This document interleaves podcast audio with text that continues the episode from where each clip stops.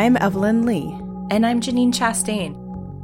We're collaborating on curated conversations to explore how the industry is changing. Together, we'll find ways to create new solutions to current challenges while elevating the value of architects. Welcome, Welcome to Practice, Practice Disrupted. Disrupted.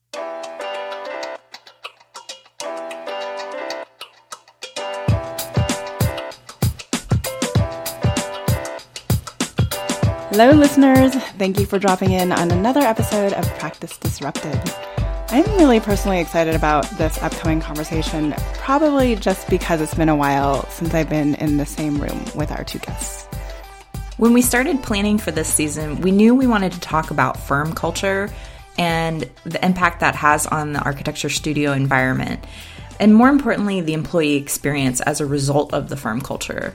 In my consulting work, it occurred to me that there might be different mindsets about how firm culture should function in an office. What is really interesting to me is that there has been a growing notion of workplace culture in recent years, and I don't think that's really translated to the architecture field directly. So, especially where I am in Silicon Valley, HR is a term that you don't really hear that much anymore. It's been redefined as the people operations team, the people team, the employee experience team.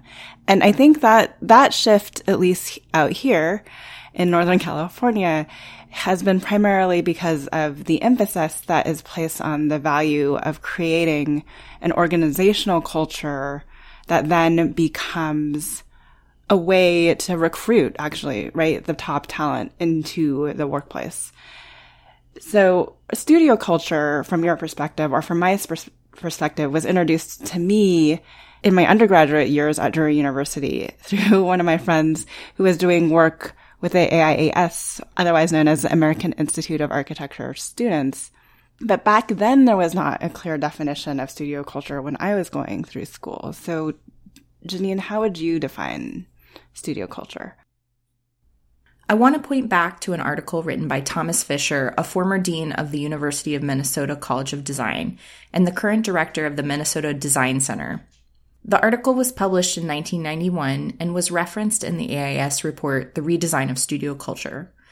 Tom opens the article by saying, Last semester, a student at an East Coast architecture school who had been pulling in long hours to complete his final project drove home to change for the jury, lost control of his car, and was killed. One wants to say that such a senseless loss was an isolated incident. But for those of us who survive architecture school, five year fraternity hazing, as one New York architect recently called it, we know that abuses of the body and mind were legion, and that any one of us exposed to the same hazard near the end of the semester could have suffered the fate of that student. He later goes on to say at issue is not the value or even the necessity of hard work, commitment, or dedication. There has never been and probably never will be a lack of that among students and recent graduates who are serious about becoming architects. The question is, when do we cross the fine line between hard work and exploitation? The answer, I think, depends upon who is to gain from the extra effort. Ultimately, he argues that exploitation is institutionalized and many firms depend upon overworked, underpaid staff to survive, and they resist even talking about the problem. He closes his article by saying, once exploitation becomes part of the culture of a group, it tends to perpetuate itself. In 2002, the American Institute of Architecture students launched its work into the research of studio culture. This has included a decade of conversations engaging the National Architectural Accreditation Board, the Association of Collegiate Schools of Architecture, the American Institute of Architects, and the National Council of Architectural Registration Boards. The research is aimed to understand and design solutions to this challenge, starting with a critique of studio culture.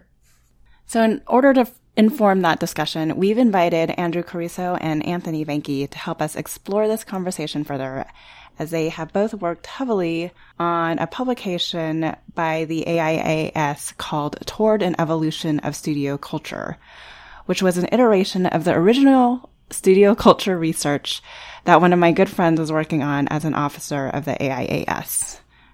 If you haven't figured it out, now you know when I went to school in undergrad at Drury University. I'm I met Andrew and Anthony when they were president and vice president of the American Institute of Architecture Students, and I was serving on the national board as the associate representative at the time. Andrew Caruso is an architect, economist, and international development executive designing multidisciplinary solutions for rapid urbanization across the world's cities. He currently works for Hatch, a global engineering, development, and management consultancy. He is serving as Director of Strategy and Operations of Urban Solutions and has been deeply involved in creative strategy for signature projects in economic analysis, real estate development advisory, and master planning for public and private clients in Africa, Europe, Middle East, Asia Pacific, and North American markets. So, in tech terms, in APAC, EMEA, and North America. Early in his career, Andrew helped lead the global workforce strategy for Gensler. In this capacity, Andrew advised the firm's chief executives on emerging talent populations in the design industry. He oversaw a global portfolio of programs that included early career student internships, scholarships, and global talent exchanges. In 2011, he was named an associate with the firm and later tapped by the firm's CEO to relocate to Asia, leading the specific development of talent strategy across offices in China, Hong Kong, Japan, South Korea, Singapore, Thailand, India, and the United Arab Emirates. Which reminds me how big Gensler truly is. Janine, why don't you take Anthony's bio? Sure. Anthony Vanky has taken an, an, entirely different approach from his days with AIAS into a career through academia. And he landed at MIT where he pursued his master's degree in architecture and urbanism, went on to get his PhD in urban studies and planning, and has since gone on to teach at MIT, Columbia, and is now at the University of Michigan. So while at MIT, I want to point out that Anthony was part of the founding team of MIT DesignX, which is an academic program in the MIT School of Architecture and Planning dedicated to design, innovation, and entrepreneurship. And as he joins Michigan this year, he will be teaching and researching technologies that will assist in planning, understanding, and imagining urban environments as part of the college's newly formed urban technology undergraduate program. Let's cut to the interview. Welcome to the show. We're really glad to have you and Anthony here today and kind of a reunion of your own podcast days. So I wanted to give you a chance to share a little bit more about yourself and the company you're working for and some of the work that you're doing. Well, I guess I got to the current situation in a pretty circuitous way.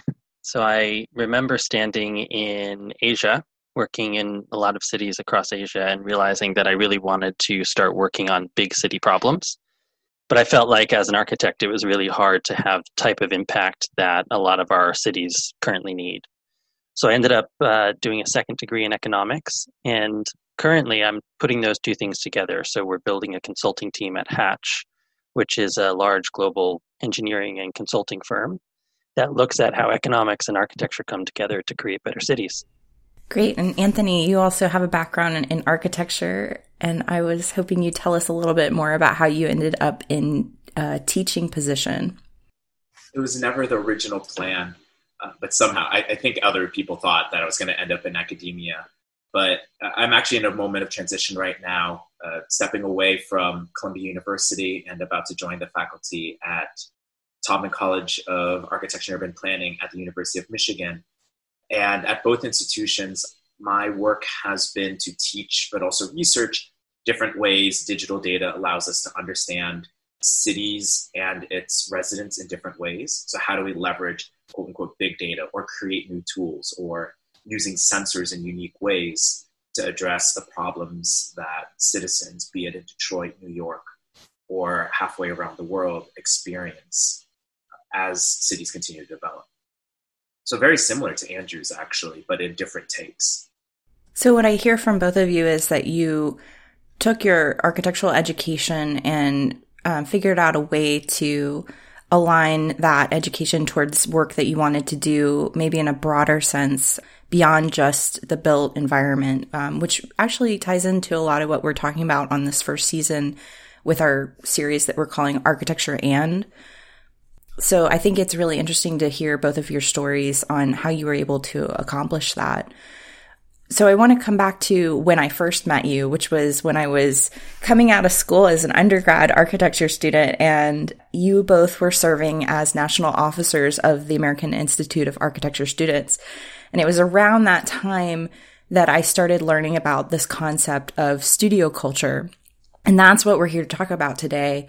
I realized in practicing that there seemed to be a gap between those who had been exposed to this concept and those maybe in a, in generations ahead of us that, that this concept really came out of school after they had already left. So I wanted to ask about the origins of studio culture and give you guys a chance to explain where it came from, what it's about, and we'll move into some other uh, questions as we go. It's actually really interesting, Janine. So it's hard to believe that it's been more than 10 years since that time we met and since Tony and I had the privilege of leading AIAS. Um, I was really excited for this topic today because I think even 10 years on, the work that we were able to do on studio culture remains one of the things I'm most proud of at AIAS, both during our time there and actually the time that preceded us. So, studio culture as an idea started around the year 2000. Um, and it came from an experience, a rather tragic experience, where a student in design studio spent much of the night working away, as many students do, and then decided to drive home, uh, but was too tired to do so safely, and tragically lost uh, their life in that in that trip. So the community really came together to ask some hard questions about what is the culture of design education what does a healthy studio culture look like? How do you pursue design rigorously, but in a way that is safe and healthy for everybody involved? So, in the early 2000s, AIAS convened that conversation, uh, whether it was the first task force that came together in 2000 or the uh, Studio Culture Summit that they put together with representatives from across the field in 2004. And it really all culminated in the inclusion of a studio culture criteria in the, I think it was 2003 NAAB terms, uh, conditions of accreditation. And that was really the first time that the community decided to instill the requirement in the process of architectural accreditation for schools to outline a they called it studio culture but it has since broadened to be more about an educational culture that represents their school and that is a really healthy learning environment. When Tony and I entered the scene in mid 2000s, we realized it was the completion of the first accreditation cycle with that new condition in place. And nobody had yet stepped back, reflected, and studied with either some qualitative or quantitative rigor the impact of the studio culture condition. And so a lot of the work that we did in that year was to help the community understand what was working really well as a result of that initial effort and where there were some opportunities for growth. I would just add that, you know, for a lot of people listening, they may have not been educated during the period after the condition was established uh, for accreditation, that the culture in studio was very varied, to just be a little bit repetitive, uh, at the turn of the millennium some schools prided themselves in a culture that was perhaps less healthy. I remember talking to uh, students as a perspective that they would mention culture of burning each other's models because there was such competition. People prided themselves in how many days they could stay awake. Even professors, too. The culture of destroying models during review or physically tearing things down or egging on this toxic culture was prevalent. And I think one of the things that we have seen as a result of this change is that schools have addressed those concerns, that we don't see these undermining of each other's work or the promotion of unhealthy habits as the norm, that those are in some ways the exception. So we've seen the, the evolution, and of course, this will continue to evolve as we move forward, both with revisiting the conditions, but also as technology changes how people interact in a studio. when this was first introduced, was there resistance to its adoption and integration into the academic culture and what did that look like and how did how did the industry move past that? What actually got it through that resistance? I would love to say that everything was smooth and happy and that everyone adopted this, that because of the process of having everyone from the profession to ac- the academy and students in the same room, that everyone carried the banner and everything was happy. It was celebratory after the summit. These were conversations that needed to have happened. That this was absolutely vital, and everyone understood the motivations, everyone appreciated the impetus, and there were shared values amongst all the parties. Once that policy, that standard was established in accreditation and went to schools, things were a little bit less clear. But of course, you have the most motivated in the room. But that once it hit programs, there was confusion about what this was. There was a lot of entrenchment, thinking that the tradition and the culture that we have at X institution is great. Why do we have to change it? To, oh, at Y institution, we don't know what studio culture means. What is this enumeration of values or standards? So let us just put some words on a wall on a laminated piece of paper and call it a day. We met the check mark.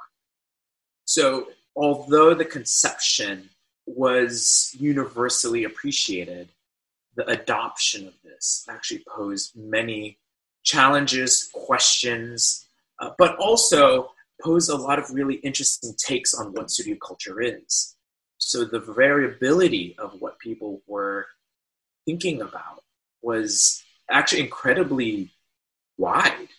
Just because this was the first time the term studio culture or culture was being brought up and talked about and discussed, and that programs had their feet held to the fire, which is not an easy task. A condition being added is actually very difficult for programs to think about, to conceive. And to do so, in some cases, was problematic because they were coming at it late or not maybe fulfilling the spirit of the policy. There are a couple of interesting takeaways that you know, when I reflect on all those years that I take away from the student community in particular. So, first of all, if we're talking about culture, I think it's incredibly compelling. And in fact, one of the things that drew me to the AIAS community early on in my career was that I saw a bunch of my peers really passionate about an important issue, and they found a way to mobilize and to organize to the extent that they convened all of the stakeholders in the profession and built consensus around an actionable, measurable outcome that really shifted the discourse in architectural education. And I think, particularly as a young student, witnessing the power of that kind of collective action really made me understand the power we eh, we all have as early career professionals. It helped me understand the value of AIAS as a community, and it also made me really proud to be joining the profession because a community of practitioners who are willing to work with rising talent in their industry to acknowledge an important issue and find a resolution sounded like a profession that I wanted to be part of. And that was really powerful. I think the other thing that was difficult about the studio culture journey was helping schools uh, and students and, and all of the stakeholders really come to terms with how you codify culture trying to define, or even more so, to regulate or manage cultures at institutions is difficult to do. And when we went through the process of the brief, uh, the studio culture brief that we wrote toward an evolution of studio culture in 2007, I think one of the reflections from our task force group was that number one, it was originally called a studio culture policy. And the word policy was well intended, but perhaps presumed what the outcomes might look like. And in fact, in that round of uh, reflections, we encouraged the community to think about it more as a studio culture narrative. You know, how do you begin to think about culture from a coordination and alignment perspective rather than from a regulation perspective? So, the second really interesting outcome of that review process in 2007 was that most both students and administrators really felt that the policy itself at the end of the day was not the most important outcome. What they truly valued and where the cultural transformation really occurred was in the process the group went through to arrive at a policy. Structuring a way for those communities and stakeholders to come together and to debate really sensitive and complex issues about the way they interact and the way they create an environment for learning was actually the most valuable part of the exercise.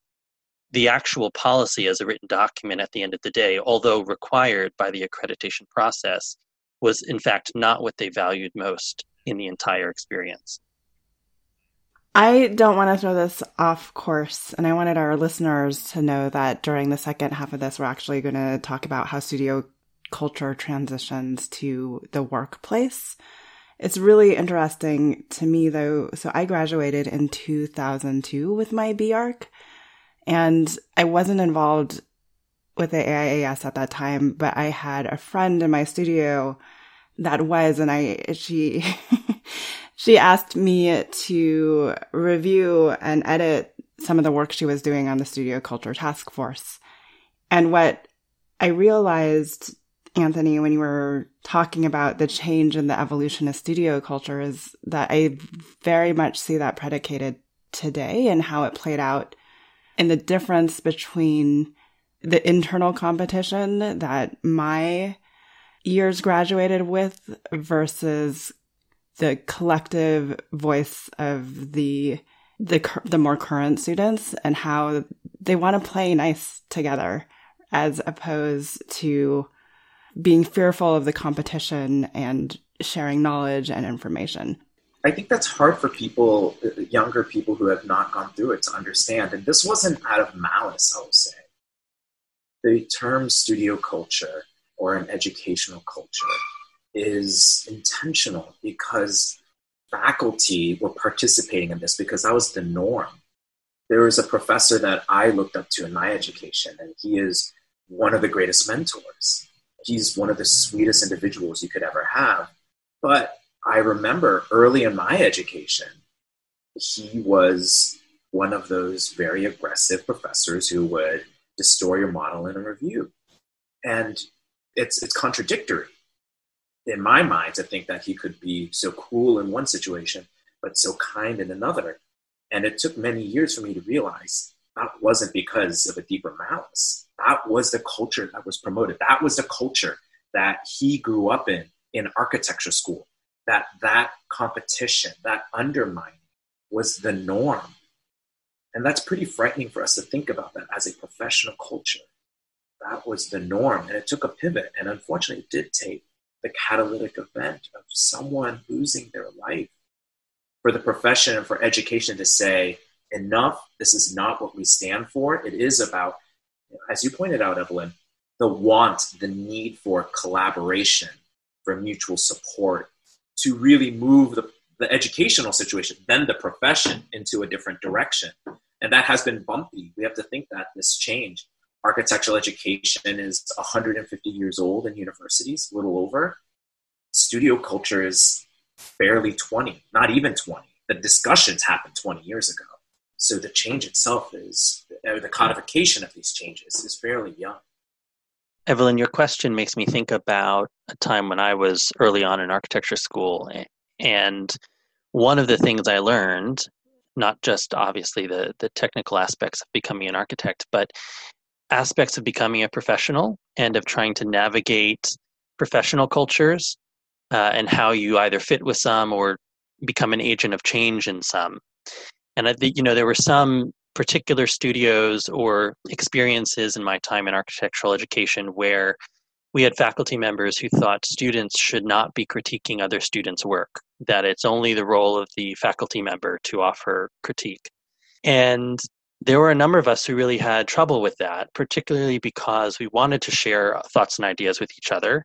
And we wanted to build a kind of peer culture of helping each other refine their projects to be the best they could be.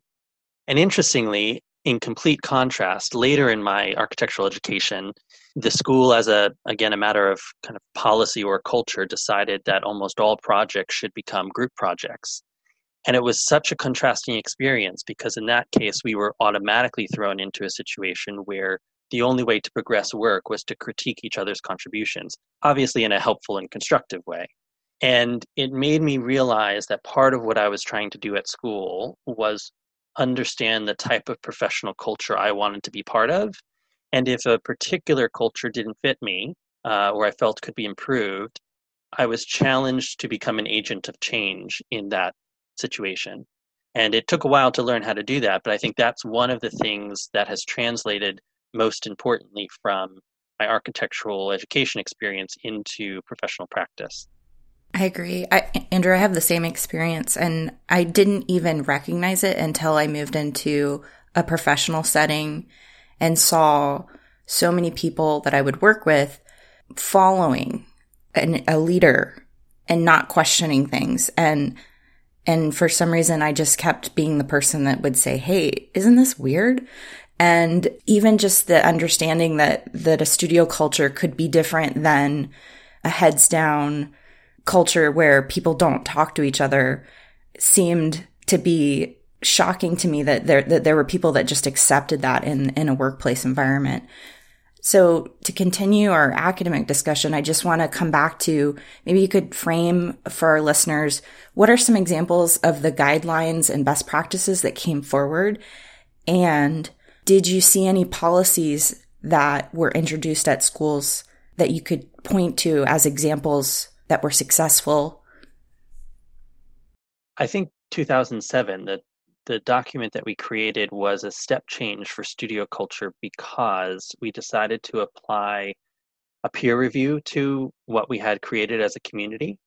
And so we actually took all 100%, I think there were 44 studio culture policies that had been formally written and submitted to NAAB up to that point. And we took all of them and introduced a multi stakeholder peer review of those policies. So we brought in stakeholders from academia, practice, regulation, accreditation, and the student perspective, and had a multi stakeholder conversation about the themes that emerged from that review. I think, as we talked about earlier, one of the challenges that we found in all of those policies was that schools were really struggling with codifying something as ethereal as a culture I think they were also trying to approach it as a policy, meaning they were focused on rules and regulations rather than more performance based statements about the type of educational environment they wanted to create.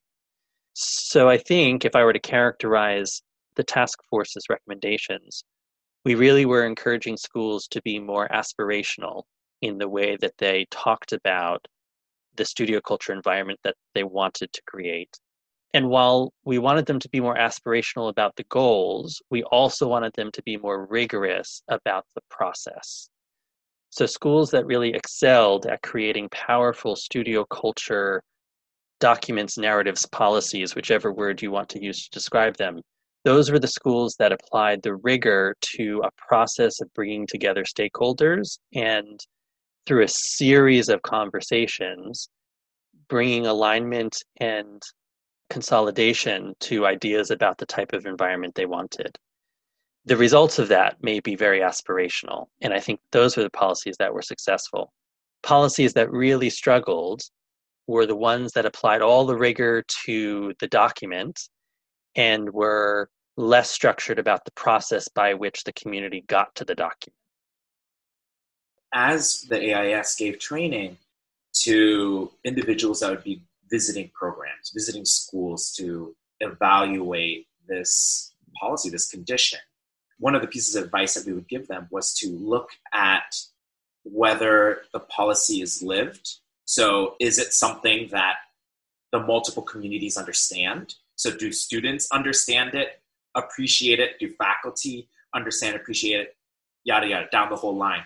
And what did the process look like? Was it something that was staple on the wall and forgotten about? Or was it a process that people felt involved, shared their experiences to co generate and co develop this policy? And I think to Andrew's point, it was really the latter that we found as successful because I, I think that there's a cause and effect issue, that it's somewhat circular because programs that had a strong culture of collaboration between these different groups felt it natural to move in that direction to actually have this conversation together, to collect multiple voices, to do a thousand and one surveys, to have meetings, to have those difficult discussions, to move towards something positive.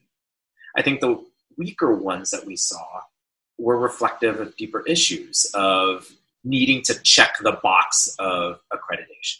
And I think that's actually one of the big process evolutions from the first version to the second version to discuss not just a studio culture policy, as Andrew had put it, a single document that is stapled against a wall and you check the box, but that towards a narrative or evidence of a larger culture, I think gave permission to schools to say, all right, we can take a little bit more time. Actually, we should take more time on this. and We should have a deeper conversation.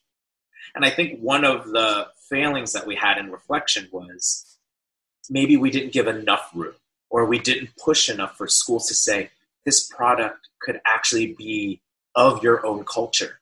Why does it have to be a bunch of bullet points on the wall? Why does it have to be bullet points on the internet? Why is it not a living artifact?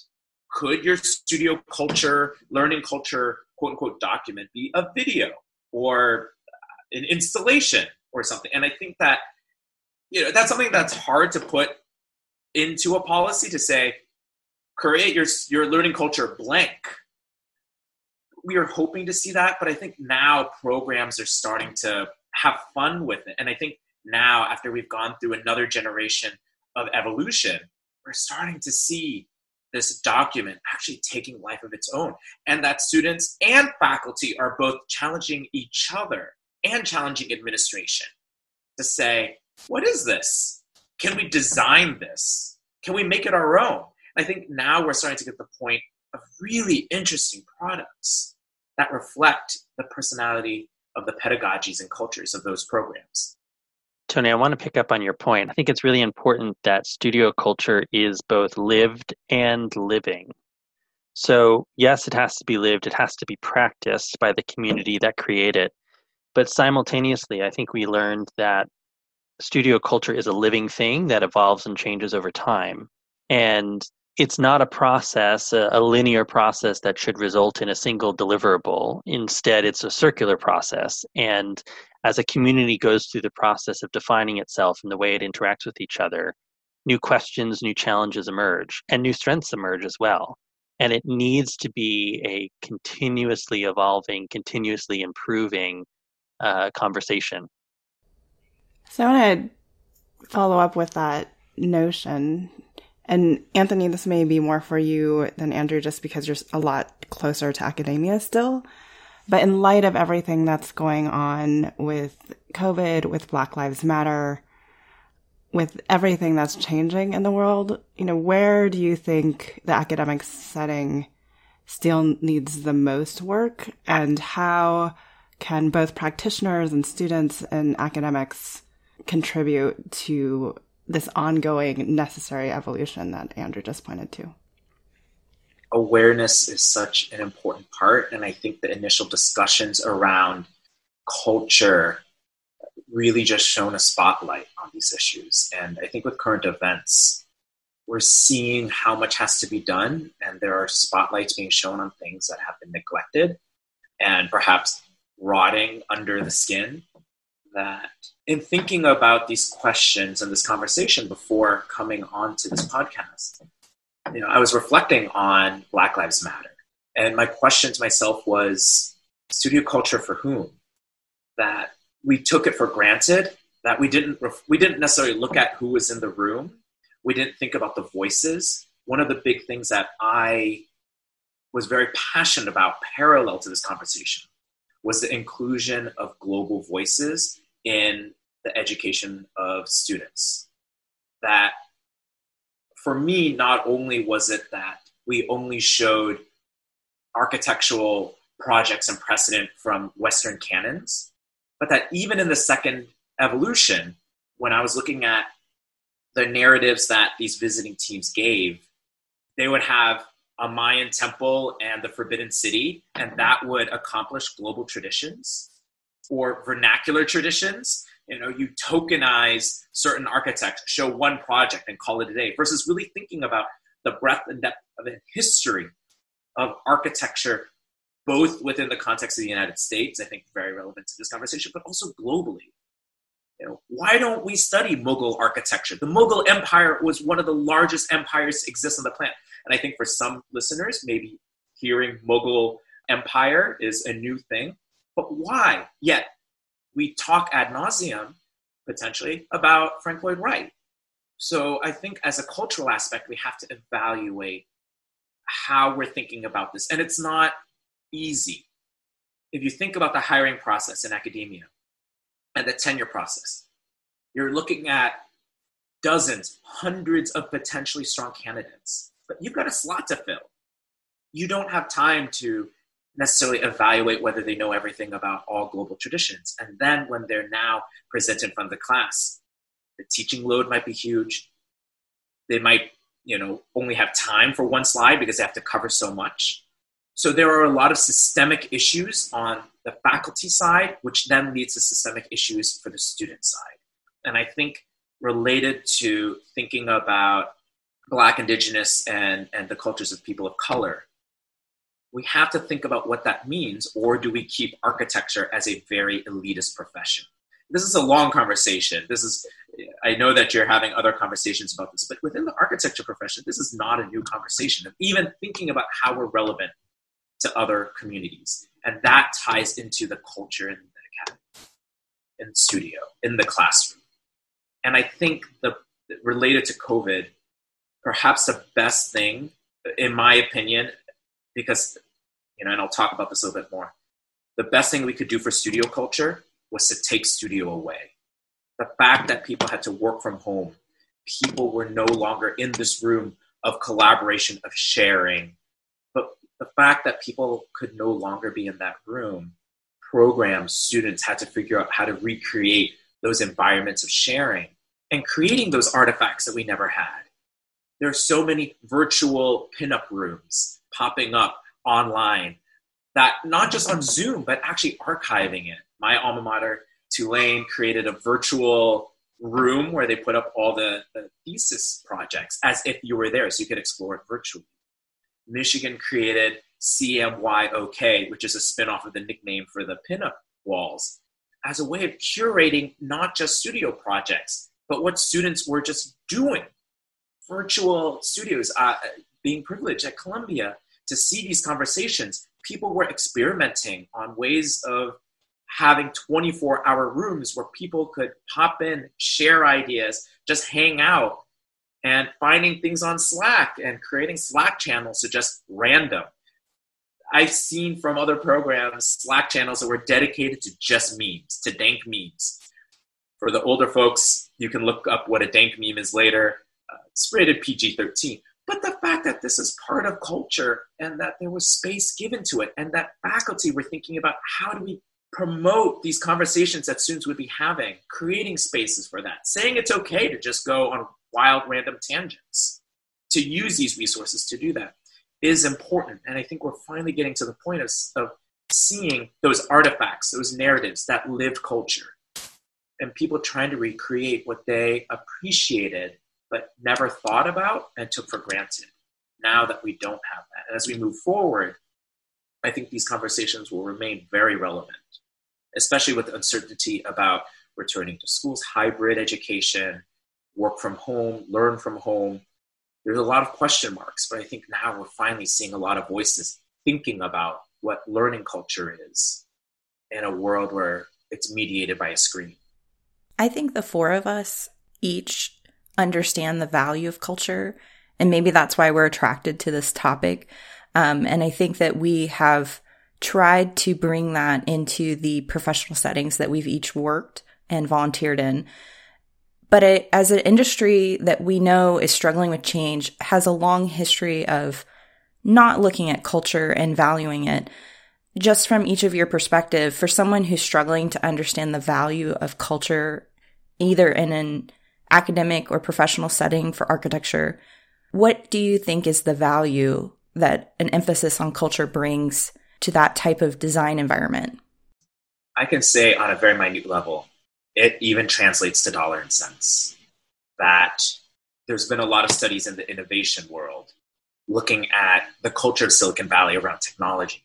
Why, why is Silicon Valley impossible to take down as the world's leading tech hub and uh, innovation hub while other cities are throwing a ton of money at it? It's because of culture.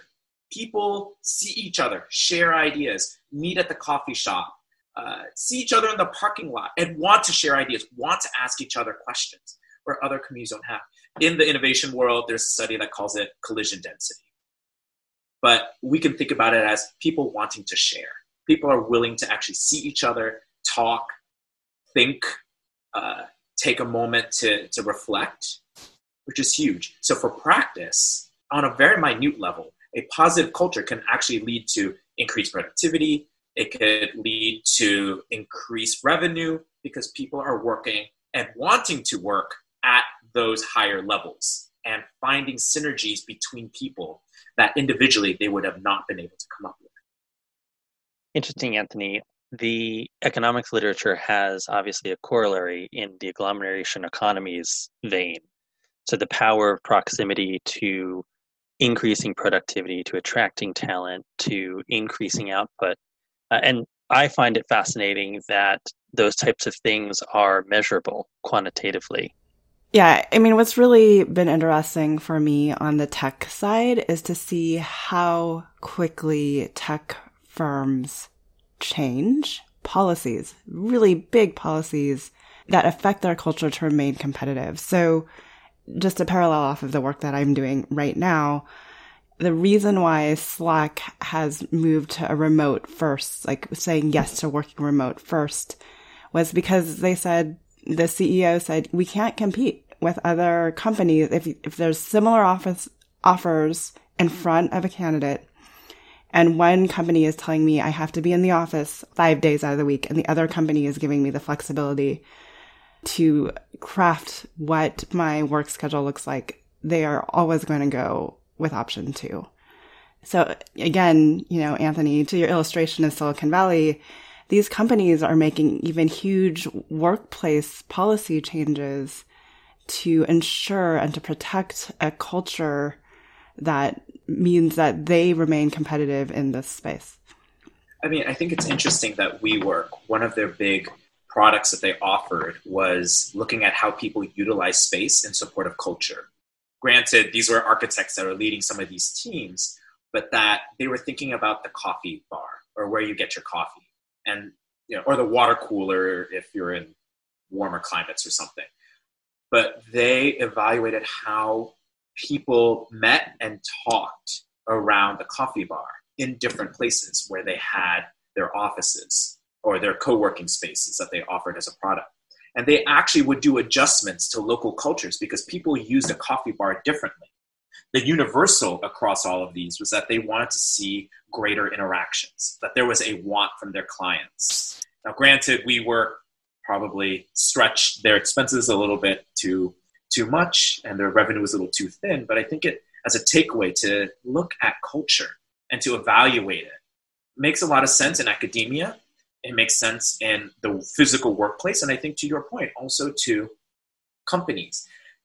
Thinking back, and I might get some of the details wrong, but the, the state of Minnesota during the economic downturn had a lot of these questions that to save money, they moved to a hybrid work from home office uh, protocol so that you had some flexibility. And they found that overall satisfaction went up, yet people still wanted to go into the office, just not necessarily at nine to five and five days a week, that they may have had children so that they would want to work from home one or two days a week.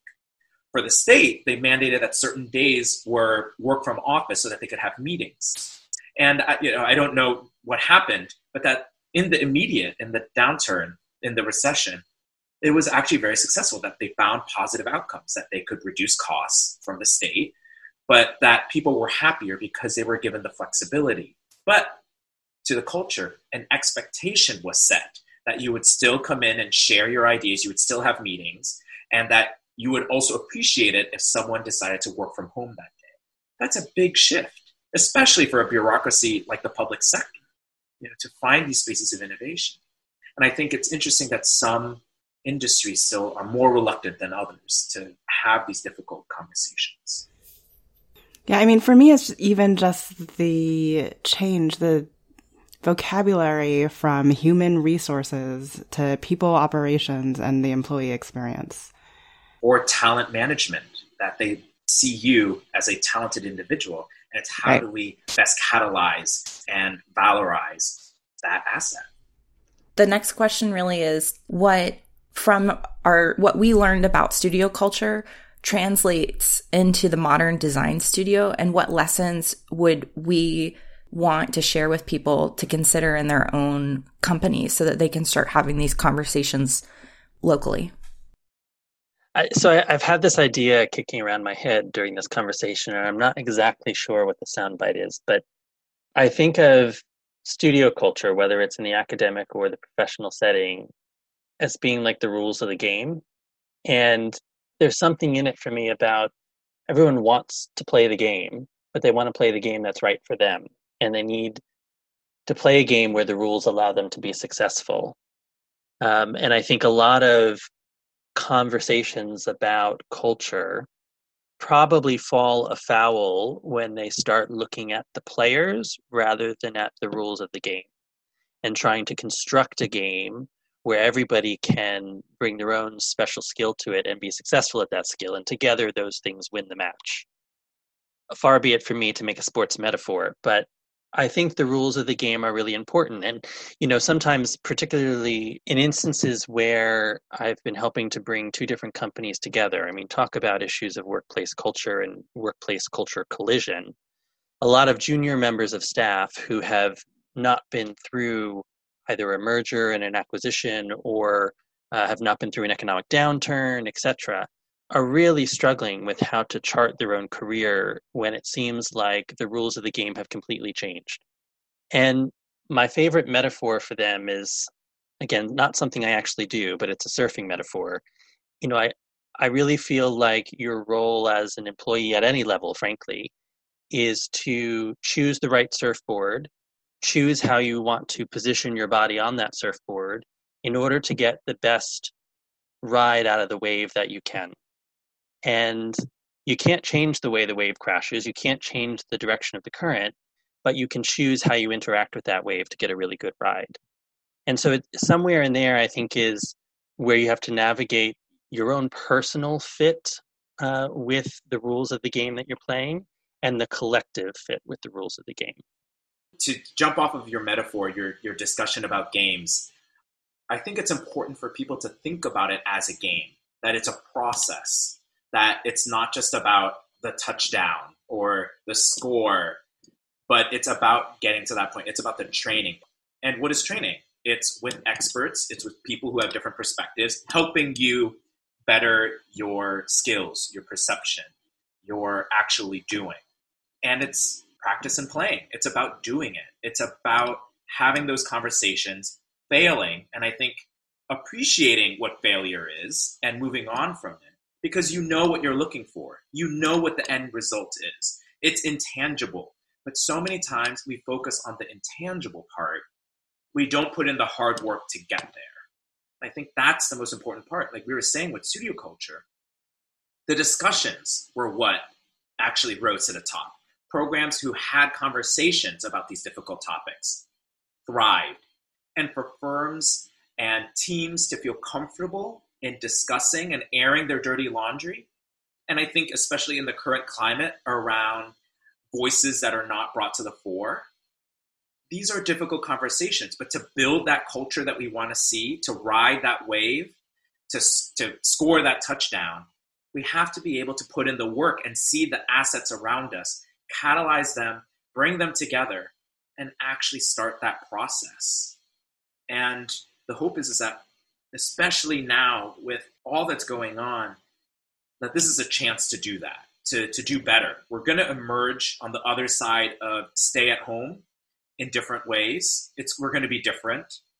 People's voices are asking and demanding to be heard. And I think that we should see the opportunities of the moment to have these difficult conversations towards whatever culture means to you as a team or as a firm. I think one of the original questions was about how academic culture translates into professional culture. And I think that's a valid question. It's certainly something that happens as an end is important to think about. But I also feel like that question is too segmented. I can't think of a day when I go into my workplace, even at this point in my career, and I'm not having to learn at the same time as produce. And so I think actually professional culture is learning culture with some additional layers on top. And so while there is a translation, I actually think they're more one and the same than sometimes we realize. And the idea is in order to really engage with culture as a workplace community or even as an academic community, you need some fundamental principles to do that. You need safe space. You need an opportunity and a mechanism to find voice. You need to have a holistic view and a um, empathy for the diversity of perspectives that are coming to that same table. You need to understand how you're defining the word culture. What is inbounds? What is out of bounds? and sometimes laying the fundamental groundwork for that conversation is where the real work happens. What's been interesting to me as we transition this conversation from studio culture to workplace culture is that I think it was very much about what I, as the individual, as a new student, or as the younger generation, can do or will be expected of from my firm versus Andrew, I think your last statement is this is what I, as a partner in my firm, need to be aware of that in order to make changes in studio culture. I think what's most interesting to me is this moment in time is going to, what I would recommend to all future graduates to become a measure of the firm culture. Is going to it's going to be a question that people should be asking during their interviews. You know how how did your firm manage through covid is there any affirmative change happening around black lives matter? And and what is your firm's position on that? I think is going to be a question that every hiring manager should expect coming out of this. So that being said, to continue where you left off, Andrew and Anthony, if you have any input into this, what are key takeaways that principals or discussions or conversations that principals should be having now to set up their culture for that evolution or that change, or even highlight the good things that they are doing that they're just not talking about or communicating about on a regular basis?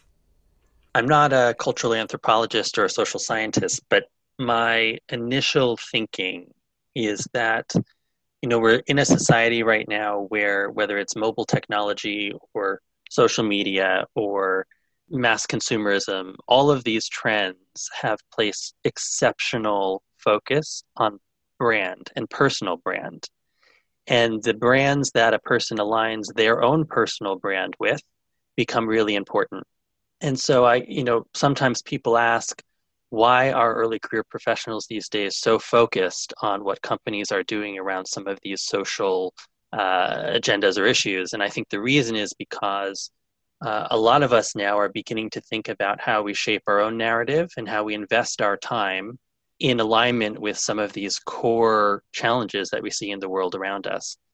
I don't know if technology is part of it. You know, the fact that most of us spend much of our day on a phone. Uh, you know, I personally, I, I'm working with a global team, so I'm taking calls and doing emails at nearly every hour of the day. And what that means to me is that those hours are precious and that my job to me is more than just a job. It is part of how I define myself. And that's why the companies that I associate myself with or the you know organizations, volunteer activities, etc that's why they're so important that they align with who I am as a person and, and where I want the world to go because they have become far more integrated with my daily lived experience than perhaps they have in the past. I tell my students to think about when they're thinking about their next steps. What is it that they love doing? What will get them there? And what ingredients need to be present to allow them to thrive? And every student will answer those questions differently.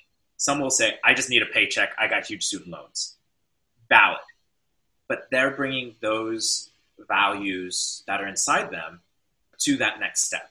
And I think for firms to think about if you really want to attract great young talent coming in, not to say that you need to pivot to become a product that young talent wants to be at or wants to buy into. But do you have those components? Do you have a culture? Do you have a narrative that you can share that inspires people to want to play as part of that team? So for leaders, I would ask, what's your North Star? I remember being in a meeting with firm leaders, and there was a debate between two firms because one of them, and I don't know tax law, but they did something that was really focused on their employees.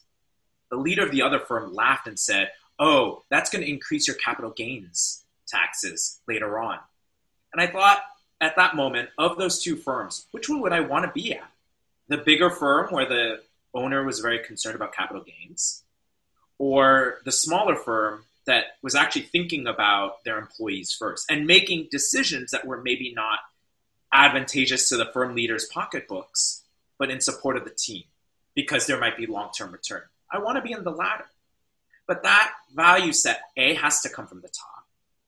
But it's also, again, what is that North Star? Where is it that you want to go? Where is it that you're aiming for? You may not be perfect you may not even be uh, anywhere near that goal. But if you can establish a North Star that people can believe in and that you could show that you want to work towards that North Star with the people that you're bringing in, I'm willing to bet on that team. I'm willing to give maybe 5% more, 10% more, 15%, whatever it is, towards realizing that vision. Because as I think Andrew put it well, that's also part of me. That's also part of my brand. Because work life, family are all blurring together. It's all work. We have to work at everything, you know, but we can find joy in all these aspects too. And I think that's a generational shift that for some leaders to think about that this line does get blurred. We don't just shut down as a younger generation, but that as a result, we're also demanding more from those firms, organizations that we want to be at. And the tools to become entrepreneurs are so plentiful. The barriers to entry are increasingly getting lower that anyone with a great idea can actually try it and start their own business. That's also what firms are now fighting against as well, large firms. So, how do you think about celebrating that individual talent as part of the collective? And those are conversations worth having, not just through the quarterly return, but as longer term investments in your talent, your people for a generation at least. That point is really interesting about technology uh, and the platforms that they provide, allowing people and individuals specifically to scale ideas quickly, and therefore challenging the normative concept of what companies and firms are there to do, I think is huge. And I'll say that students are demanding it from schools. Students want to come out with their first startup, small business, whatever it is. So we're seeing this coming out of schools. And I think firms also have to be very prepared for a new way of thinking because they can dictate their own culture because they're not necessarily finding it in the marketplace. I don't know what the lived experience of previous generations was like, but I personally feel like moments of tragedy and existential crisis are happening faster and more frequently now than they did even when I was younger or earlier in my career. Um, so whether we're talking about the Black Lives Matter movement, or we're talking about COVID nineteen, or we're talking about any one of a number of climate change realities, I think people today are challenged by their environment, uh, built and natural, to ask themselves the tough questions about, you know, what is your purpose? What do you want to contribute? And they're also challenged every day when they get up and make decisions about how they're going to spend precious time, whether what they're doing is contributing to the answers they want on those questions. And perhaps it's more, it feels like it's more than ever before. I think in the workplace, employers and companies are increasingly have, having to prove to their employees that being part of their enterprise helps them answer some of those existential questions. When Evelyn and I were setting up this conversation, it was really focused around this idea of employee experience. And what I've heard in this conversation is you guys started to touch on the team element being a really important part of how studio culture shows up into a professional studio environment. The easiest actionable task that I can think of for either a firm owner or even a manager on a team is to consider a policy either for the firm or a, at least to your point, Andrew, rules of engagement loosely defined for how the team might operate and bringing some type of transparency and conversation around we are starting a new project. This is our team. This is the type of communication that I'm looking for out of these conversations. And we hope to achieve X, Y, Z. I'm wondering from your perspective, what strategies might you recommend to someone who's either managing a team or managing a firm that they could start to have these kinds of conversations in a meaningful way with employees to promote that employee experience and positive studio culture? I think it relates a lot um, to what I was saying earlier about laying the groundwork in order to have the conversation about the rules of the game. And laying that groundwork, I think elements of laying the groundwork include building trust and empathy with the people around you. And particularly for the leaders in that situation, you need to lead by example in that sense. So you have to be able to be vulnerable about things that make you feel threatened or vulnerabilities that you feel you have. A firm I used to be part of used to call it aces and spaces, which I really liked.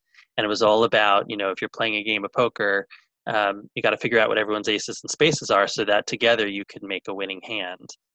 Um, whether or not you like the metaphor, I thought what I appreciated about being in that company was that that approach was very much part of the lived experience of teams.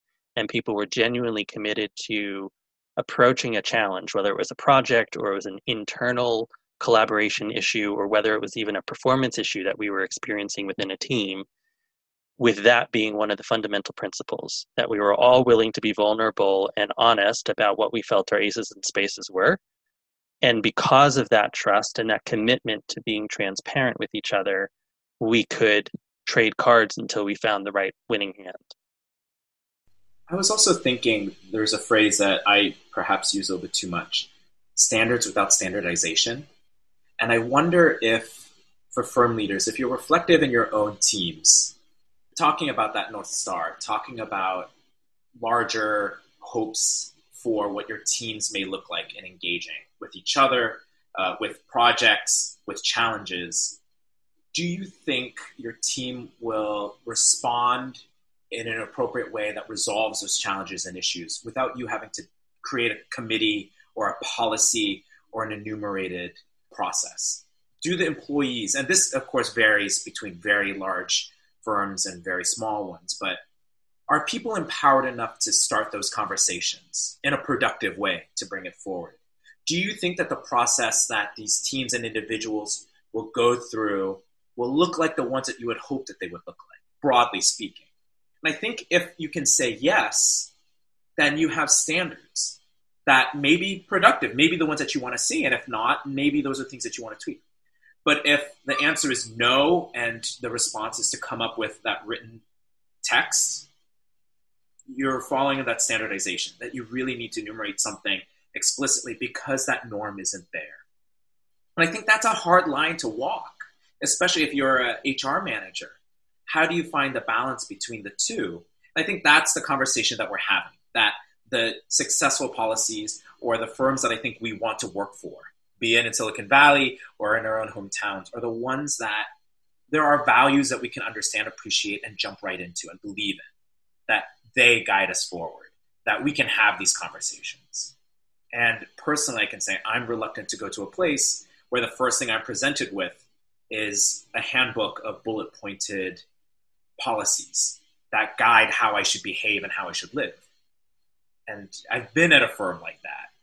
Not my most happy time in my life. But I think that's something that we have to think about. Do you have a value set that people can understand, appreciate? and jump into and thrive?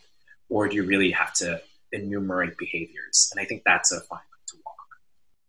There was a design studio where the design principal would occasionally walk out of her office and ring a bell. And the bell became a signal that she had made a mistake and that there was a lesson to be learned.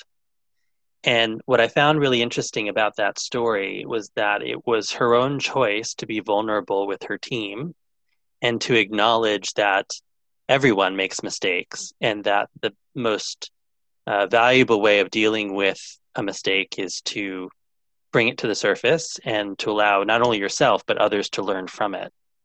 And I think it really, for that particular studio, it it bred this culture. Again leadership by example it bred a culture where people were not afraid to ask for help or to admit that something didn't go the way it, it was planned and either to share a lesson learned or to seek out lessons learned from each other.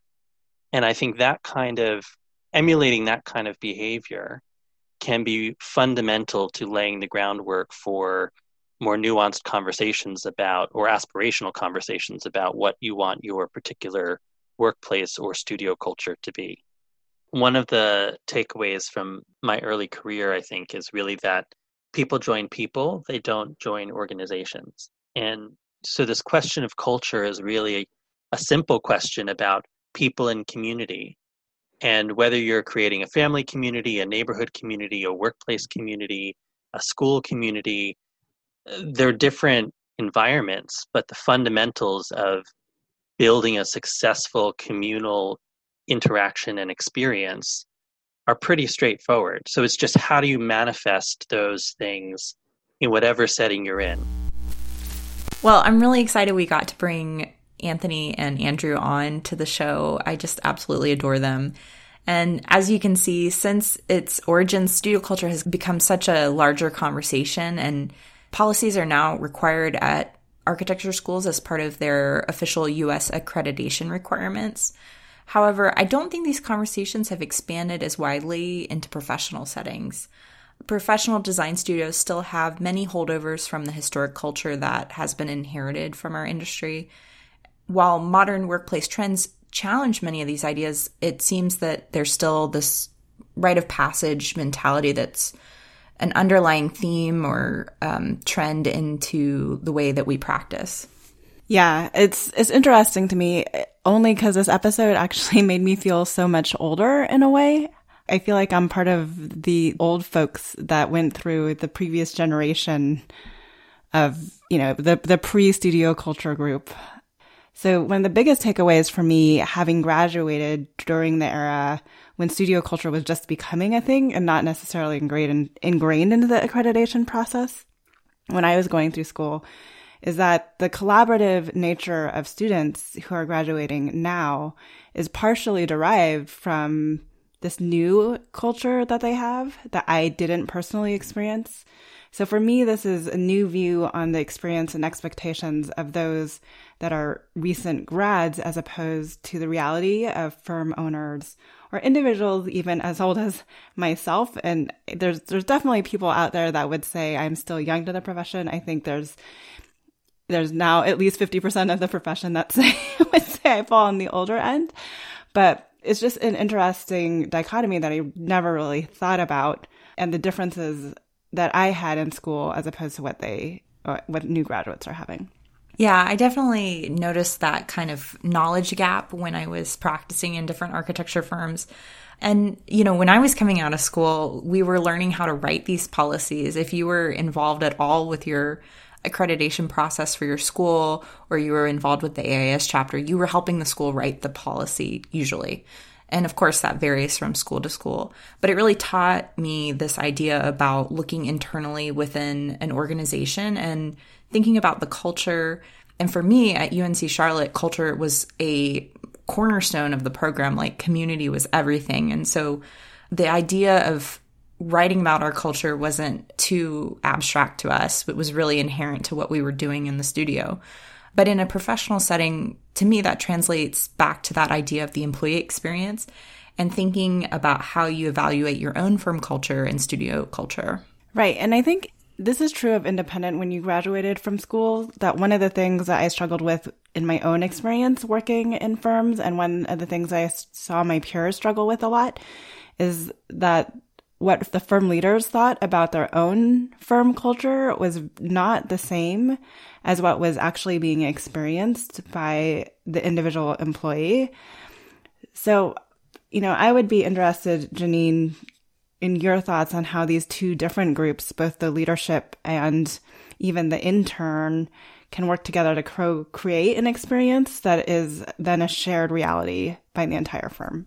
Sure, that's a good question. And I think it really centers around conversations and communication and having an openness to building those conversations. So the five tenets that came out of Towards an Evolution that point towards a successful studio culture include one, promoting respect, optimism, sharing, innovation, and, and engagement. Um, number two, creating a culture of open dialogue rather than a siloed discussion. I think this is a big one. So, any firm where there's not a lot of discussion happening in the studio environment, particularly team to team or employee to employee, that can be a really big red flag for me on um, issues with studio culture. So, the third tenet is about constructing clear, a clear understanding of shared responsibilities that promote health and time management. I think this is a really important one. Um, while we can always work as hard as we can to deliver a deliverable the next day, really thinking about project management and time management and incorporating the health of the individual into the planning process so that you can plan to not have emergencies is a really big one and trying to take into consideration building a realistic project timeline that accommodates people really having the time to think through and design and respond to the deliverables that they're creating. This especially shows up when management decisions get made without considering the constraints of the technology. Uh, I've seen that so many times with Revit where something gets promised and it's not realistic in terms of what the team can actually produce. And so for me, that's um, that's a larger conversation that really reflects that there's a lack of communication going on. And then the fifth tenet is uh, building a narrative, so this policy idea that reflects the voice of the studio environment. So everybody's really clear about what the values are across the environment. And to Anthony's point, taking the studio environment away because of COVID 19 has really prompted a lot of firms and you know, academic environment studios to assess what this new virtual studio culture is. So, Evelyn, I was wondering if you could share any tips or ideas that you have having worked in such a highly flexible work environment that promotes digital work from home space. Um, how do you, how can firms who are trying to navigate that transition be successful? What tips do you have for them? Yeah, I mean, to be honest, my own workplace at Slack, I think we're still navigating that. It's, it's, this is all new to everyone. But one of the things that we did very well from the beginning have always put our employee resource groups in a Slack channel. If you're on Teams, you could do something similar by making a project for each of your employee resource groups. Uh, for f- smaller firms, um, or even for larger firms, have a channel or a project dedicated to water cooler chat. Have a channel or project dedicated to codes or even firm standards. So I know people are missing the opportunity to call out like over the over the walls like, Hey, has anybody worked through this detail before? Well, provide a space for that to happen, even asynchronously, like on these communication platforms and tag it in a way that like other people who are, you know, all, all, the technical people are always checking in on that project or that channel to see if anyone has any questions. Um, I will probably be hanging out instead in our cooking channel or our boba channel, um, rather in the technical space. But that is just me and, and probably why I left, uh, traditional practice. But the point is, to whatever extent you can, manifest pieces of your firm culture within the digital tools that you are using while we are all working remotely. Mm-hmm. I've I've seen some other really good examples of that with some different firms. I know a lot of firms are using Slack. I know I've heard my friends saying that they'll post up a question about the code to the office in the Slack channel to get everybody's input in.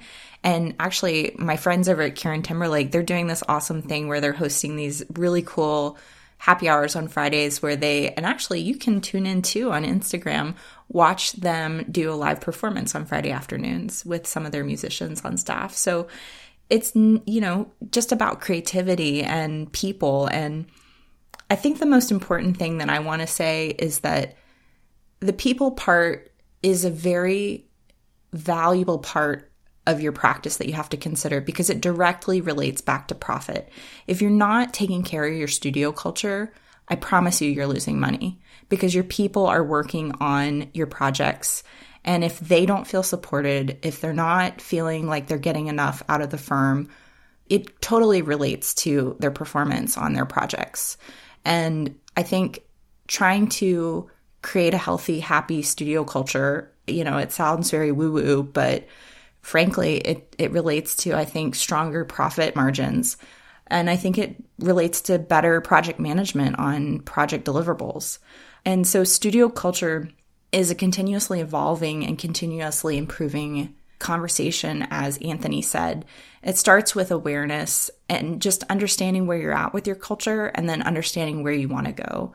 So, not speaking about it or acknowledging the culture of the firm or people in your firm is a missed opportunity. And I think a lot of the firms that are addressing studio culture, they have better retention rates. I think that they are attracting people to want to come work for their studios. And I think there's still room for improvement for everybody across the board to enhance what, where we're at right now with studio culture in firms to where we could go to make it an even better profession for everybody.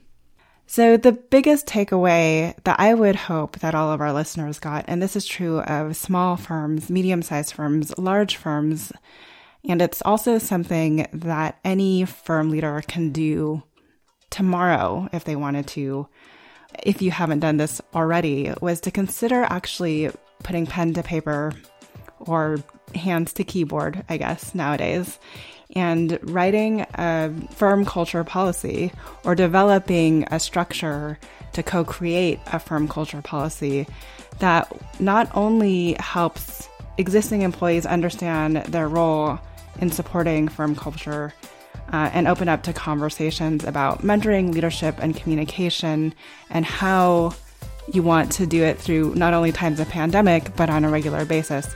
But it will also help new staff when you are back to hiring transition into the firm and understand their individual roles that they bring as contributors. And I think we will close there. Thank you for listening and tune in next week. Thanks for joining us on Practice Disrupted, a podcast by Practice of Architecture. Visit us at practicedisrupted.com to find out more about future episodes and the changing nature of practice. This show is part of the Gable Media Podcast Network. You can learn more about other podcasts in our community by visiting gablmedia.com. If you enjoyed the show and want to hear more content like this, you can help us by leaving a rating, review, and subscribing on your favorite podcast app. Don't forget to share with your friends and feel free to let us know what other topics or speakers you're interested in hearing about. Thanks for listening and see you next week.